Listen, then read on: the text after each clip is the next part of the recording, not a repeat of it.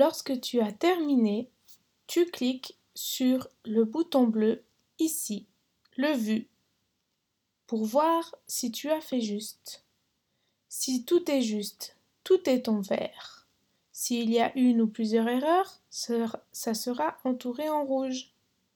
À ce moment-là, tu cliques dessus et tu corriges en le mettant dans la bonne case.